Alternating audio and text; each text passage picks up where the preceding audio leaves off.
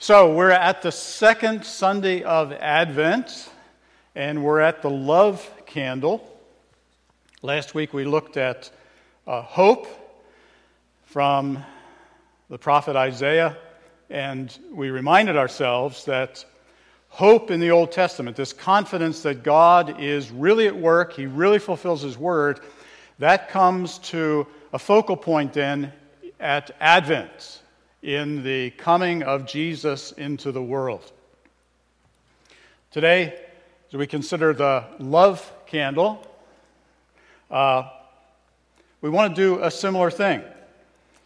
We want to see how love, as the theme of the Old Testament, comes to a focus in Jesus. So, the uh, text that I want to look at are two from, again, going back to the prophets, uh, but not to Isaiah. Let's go to Jeremiah.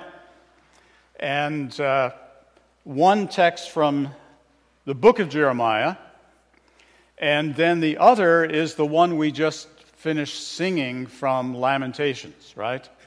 So here is the uh, text from Jeremiah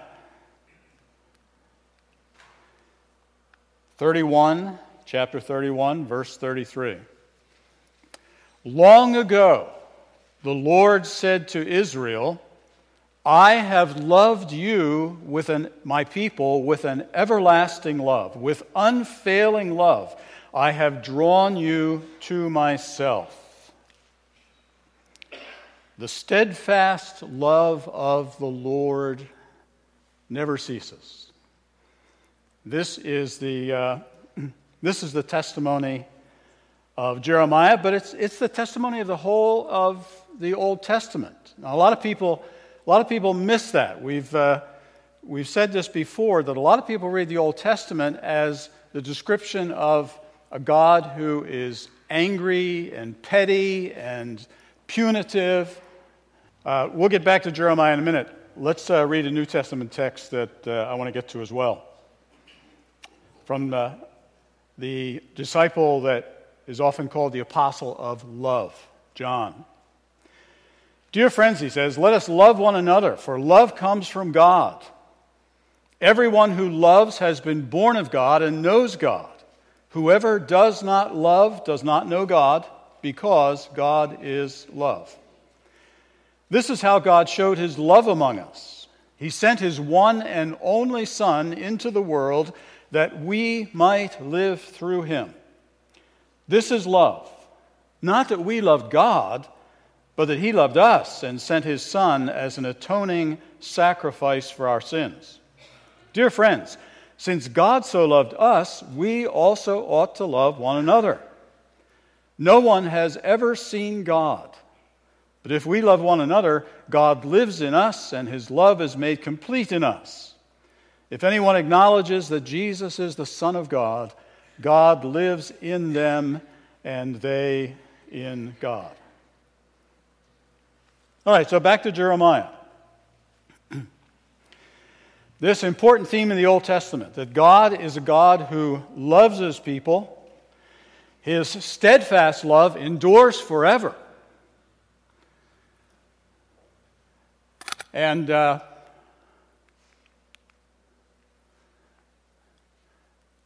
That's the way it uh, comes up in a lot of uh, Google image searches, right? You look at that verse, and the background is uh, gorgeous, right?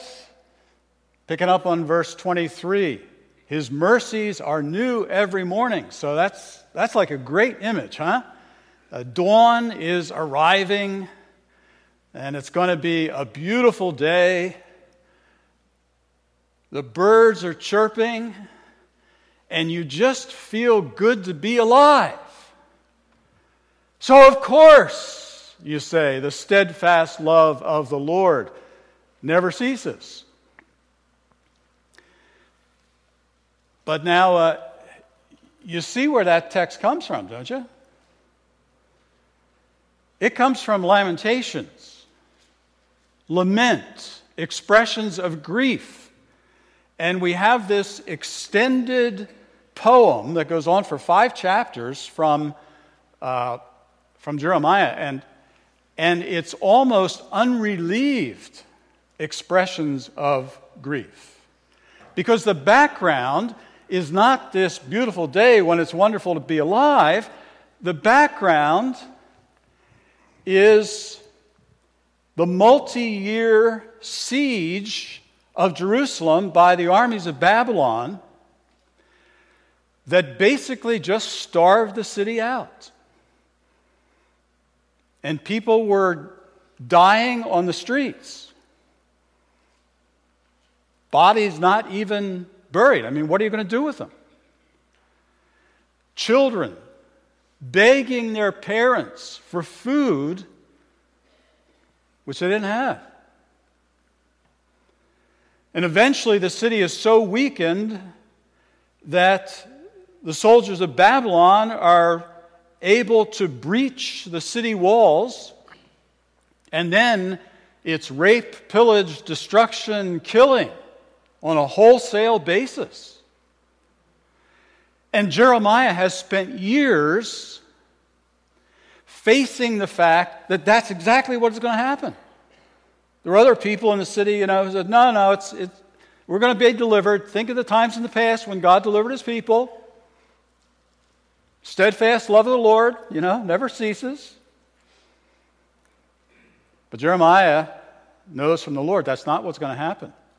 So he's looking at this for years and trying to tell people. And in the end, his word is proved true. And beyond all the killing and all of that and the starvation, there are thousands of people who are then force marched to Babylon. Many of them, no doubt, dying on the way. And it's, it's in the context of that that Jeremiah says,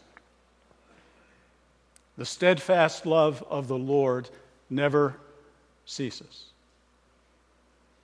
His mercies are new every morning.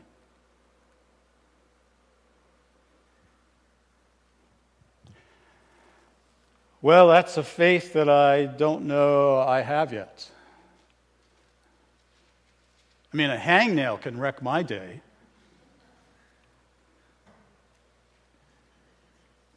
But this is the biblical teaching about God. God is love. That's what John says. And Jeremiah realizes that.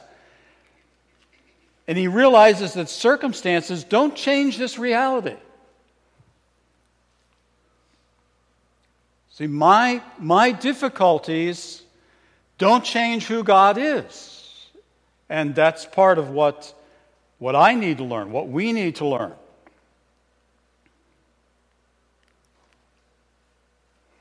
God is love, says John. I, and that may mean more than just that God is loving, right? I have a colleague at uh, the seminary who, for whom this was a big, a big point he wanted to make. God isn't just loving, this statement is telling us something about the nature of God that is fundamental. There's a lot of important things we can say about God, but but this may be the most important and fundamental thing in all of Scripture that we're told about God. That God's very nature is that He loves, and He is love. You say, man, there's, there's a lot in the Old Testament that, that sounds like God is wrathful and angry and Upset? Yeah, for sure. But, but what this has helped me to see, and you know, my, my colleagues helped me to see, that those statements about God's wrath and judgment are not, they're not fundamental to the character of God in the way that love is. They, they're actually a response to the rejection of God's love. Even as Christians, we often get that backwards. Many Christians, in their minds, if they're honest, they'd have to say that they think of God primarily as a cosmic policeman. Someone who is watching for traffic violations and is upset when you go through a red light or, you know, cross the solid line. That's, that's the base level way that they think about God. And it's wrong. Love is God's nature. Now, at Advent, what we're thinking about, see, is, is the greatest expression of God's love. God shows his love to Jeremiah. Your mercies, God, are new every morning. But Jeremiah hasn't seen what Advent talks about the coming of the Christ, the Messiah, into the world.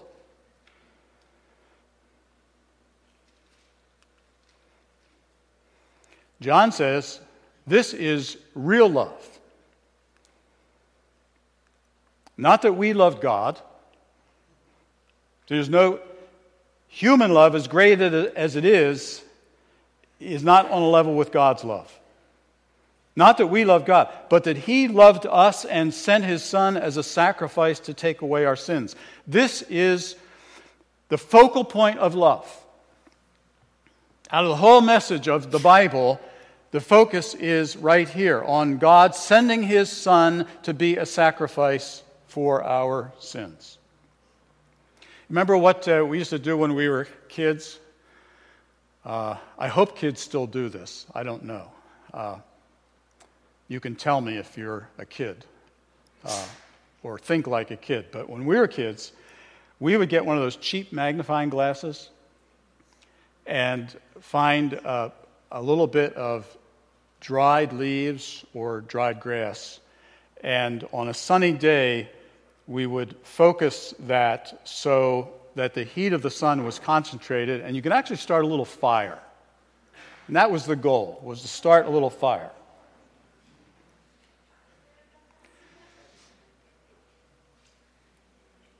What God is doing, I guess we could say, is that in the, in the coming of Jesus into the world, He's starting a fire of love. This is the focus of the character of God as love in the sending of His Son. This is real love. That He loved us and He sent His Son as a sacrifice.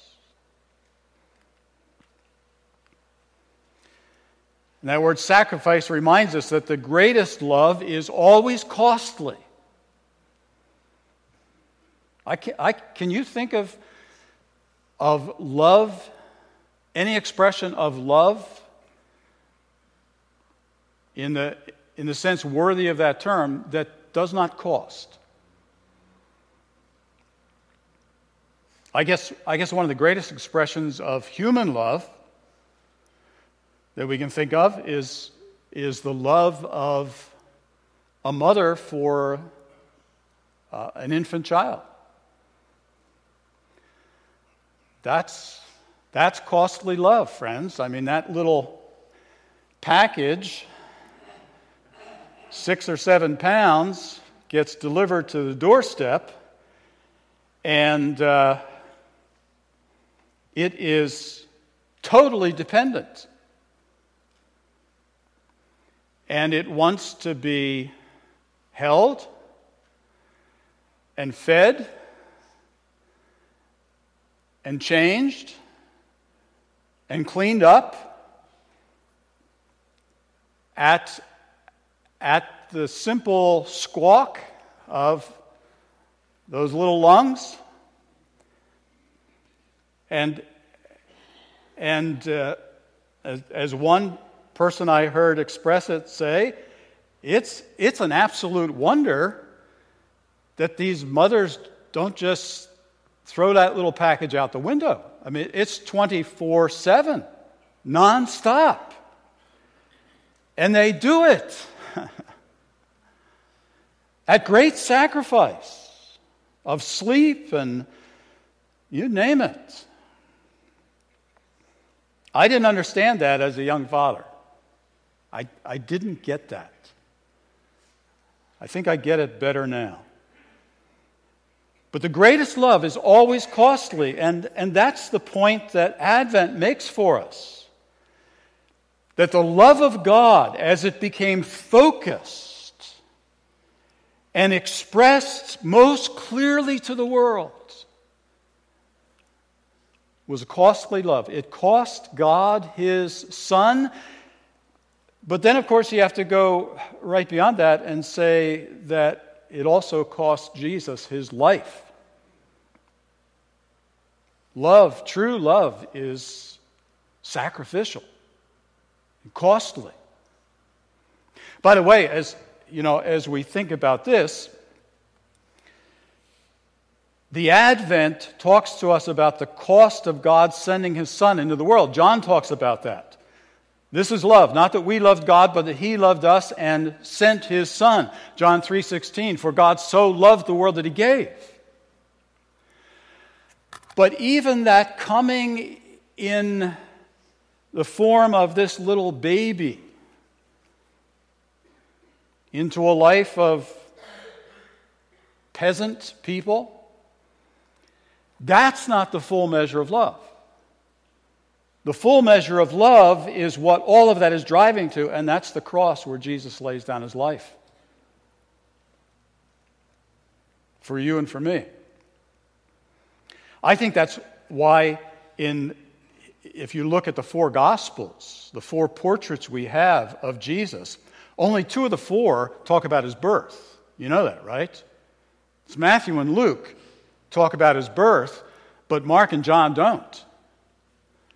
But all four of the Gospels spend roughly 25% of their whole telling of the story of Jesus, about 25%, focuses on the last week of Jesus' life and even more particularly on those hours of Good Friday. Well, and, and Thursday night too, right? That, that's the big central part, along with Sunday. But those couple days, that's, that's where the magnifying glass uh, collects the rays with their full intensity and heat. God loves the world. God loves sinners. Is he the righteous judge? Is, is he what uh, Abraham calls the, the judge of all the earth? Absolutely. Is God upset about sin? Absolutely. But God's fundamental character is love.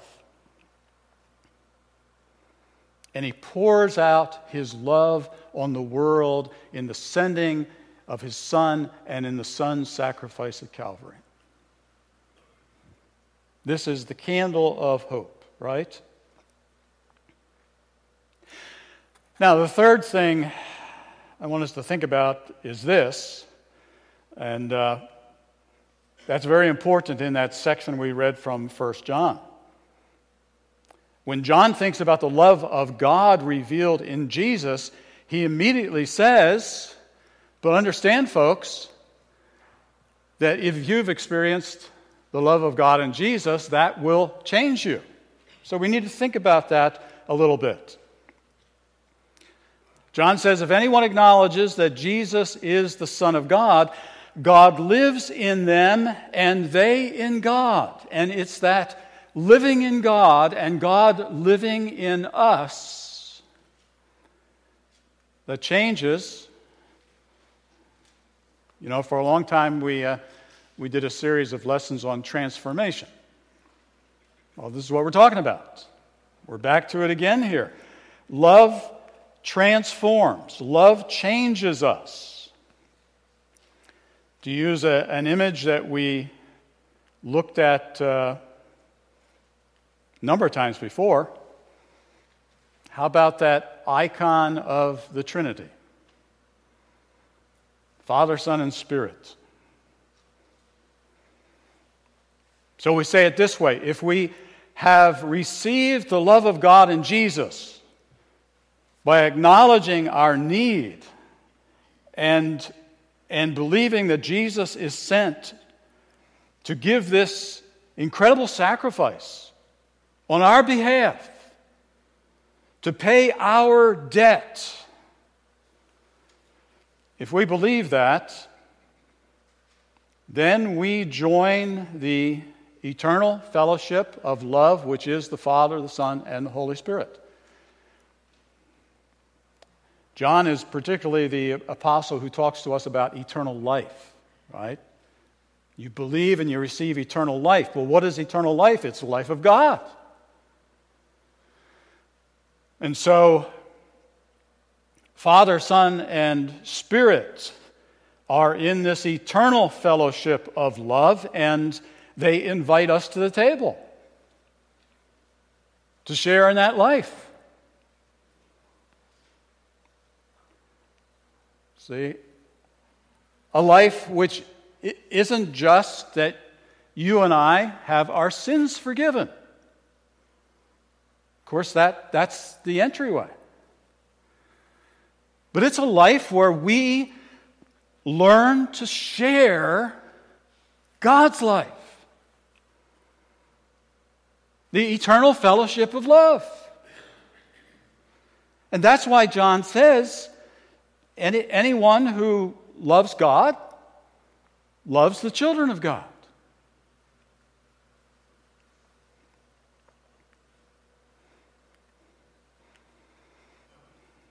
In fact, he says, anyone who does not love does not know God. Because God is love. So, so here, I guess, is what we need to think about the, the circle of our friends shapes us, right? The, the people you hang out with, you will tend to become like them. And you often do it actively. I mean, you, you want to belong to the circle, so you, you exert yourself to uh, pick up the dynamics of that circle. So here it is. If we know God, if we have entered into that eternal fellowship of love, then our desire is to learn how to do life the way God does life. To relate together the way the Father, the Son, and the Holy Spirit relate together.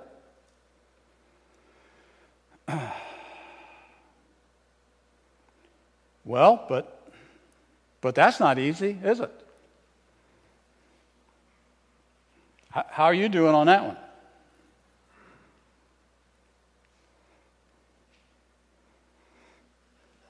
And it's not sufficient to say, well, you know, maybe not very good, but after all, we're still sinners. That misses the whole point. The point is that you've been introduced to a new circle of friendship, the divine human partnership. So that's what we are called to work toward.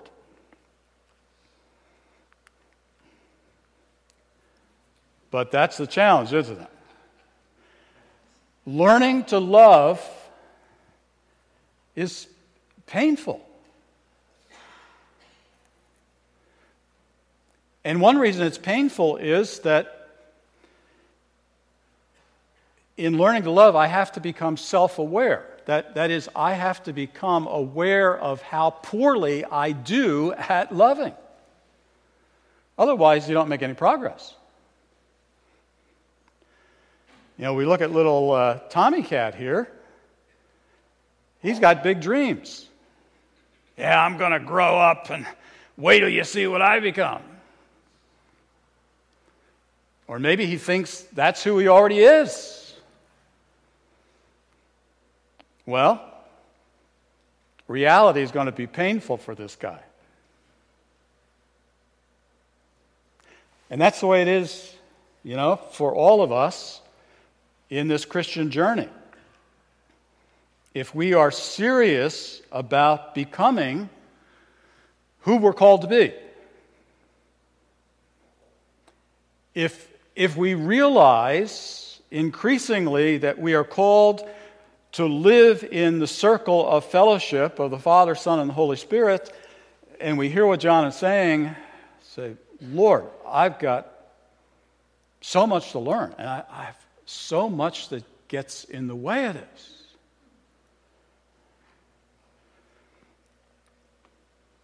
When I was a, a young father, and we had uh, we had four kids ultimately. I I had no clue as to how taxing that was for my wife. I just had no clue. And I was trying to learn, you know, my new job in teaching, and I was pretty absorbed in that. So it was a slow process of understanding how demanding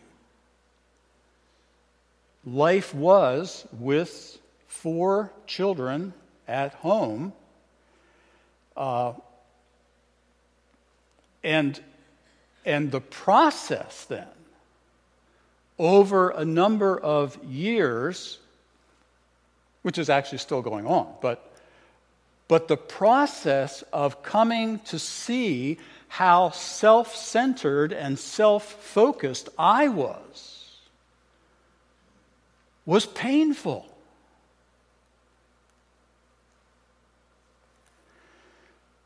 I've had a lot of experiences like that, friends. H- have you? I mean, this thing of looking in the mirror, if the mirror reflects back accurately, is, is difficult to look into. That's why we often don't look into the mirror. I mean, the mirror of God's Word, right? We, we look into it to see what somebody else needs or get some good theological ideas. So, my first big teaching gig, I was about 30 years old. My first big teaching gig was at a school out in the Midwest, prestigious school. I was flattered to go out there and have an opportunity to get started. And, and truth be told, I was intimidated because the, the people who were out there teaching were just top drawer people. They were brighter than me, they wrote more books than I did, and they were better teachers. And I got this extraordinary chance to go out there, so I did, and it was an interesting six years. And I grew a lot, so I'm thankful for all that. But, but here's an interesting thing. uh, the faculty was very big, and so we existed in different buildings, and generally you hung out with the people in your building. So I, had some of the highest power people in my building, fortunately or unfortunately. And uh, in the back, there was a little room, was our lunchroom for the brown baggers. Not everybody did that, but I did and, and a number of others. So we'd have, you know, we'd have three, four, six people back there at lunchtime and uh, chatting about all kinds of things as faculty members do. Uh, although it seemed that one of the things that we frequently chatted about was the administration. You notice who's laughing? uh, not so much about the president, because he was often off campus and he raised a lot of money, so the faculty members were pretty happy with that. But the guy who really ran the school was the academic dean. Uh, my experience out there taught me what I've often uh, summarized in this statement that the day you become academic dean is the day they paint a target on your back. Right? Todd, is that fair? uh, it's true. uh, so, so I would sit at these lunch hours, and it seemed like so many times we would get around to grousing. That's what it was. What's wrong with the school? What's wrong with the, the dean in particular? How could he have done it better?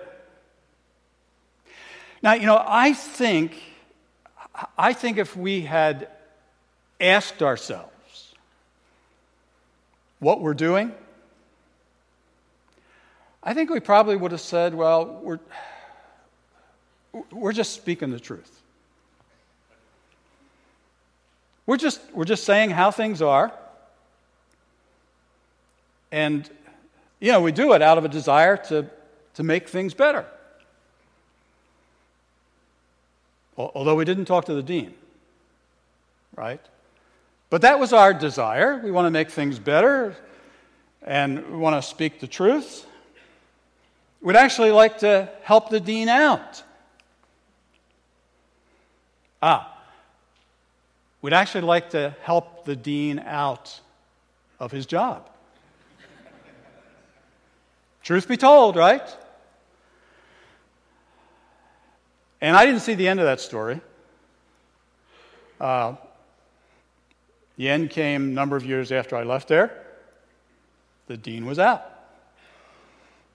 And it was a couple of those particular faculty members that drove it.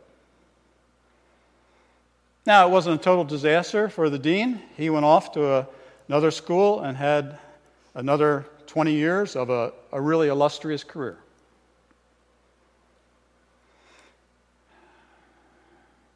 But see, as faculty members, we were self deceived. We weren't looking in the mirror. And yet, these, these are some of the, the guys that have written some of the really good books. I know, I read them. And they were stellar teachers. I learned a lot from them. And many students were blessed.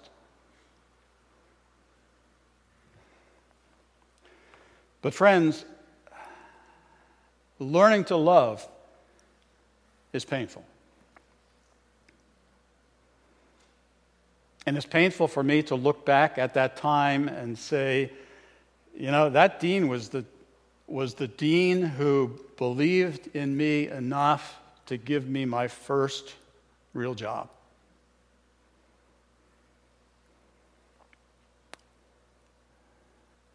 And I don't think I was a very good friend to him.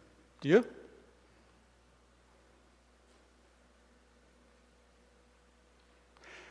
Love changes us. And the greatest love that God has revealed in the world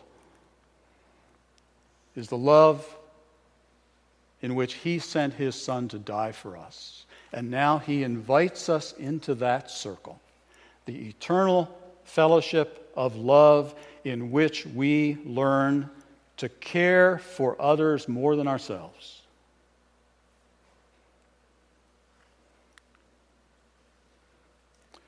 Whoever does not love does not know God because God is love. That is true. That's what I'm trying to learn to do. Let's pray, and we'll have our uh, musicians come forward again. God, this morning we thank you for your extraordinary love to us. Lord, we, we find it difficult to consistently love our friends. But while we were enemies, Christ died for us.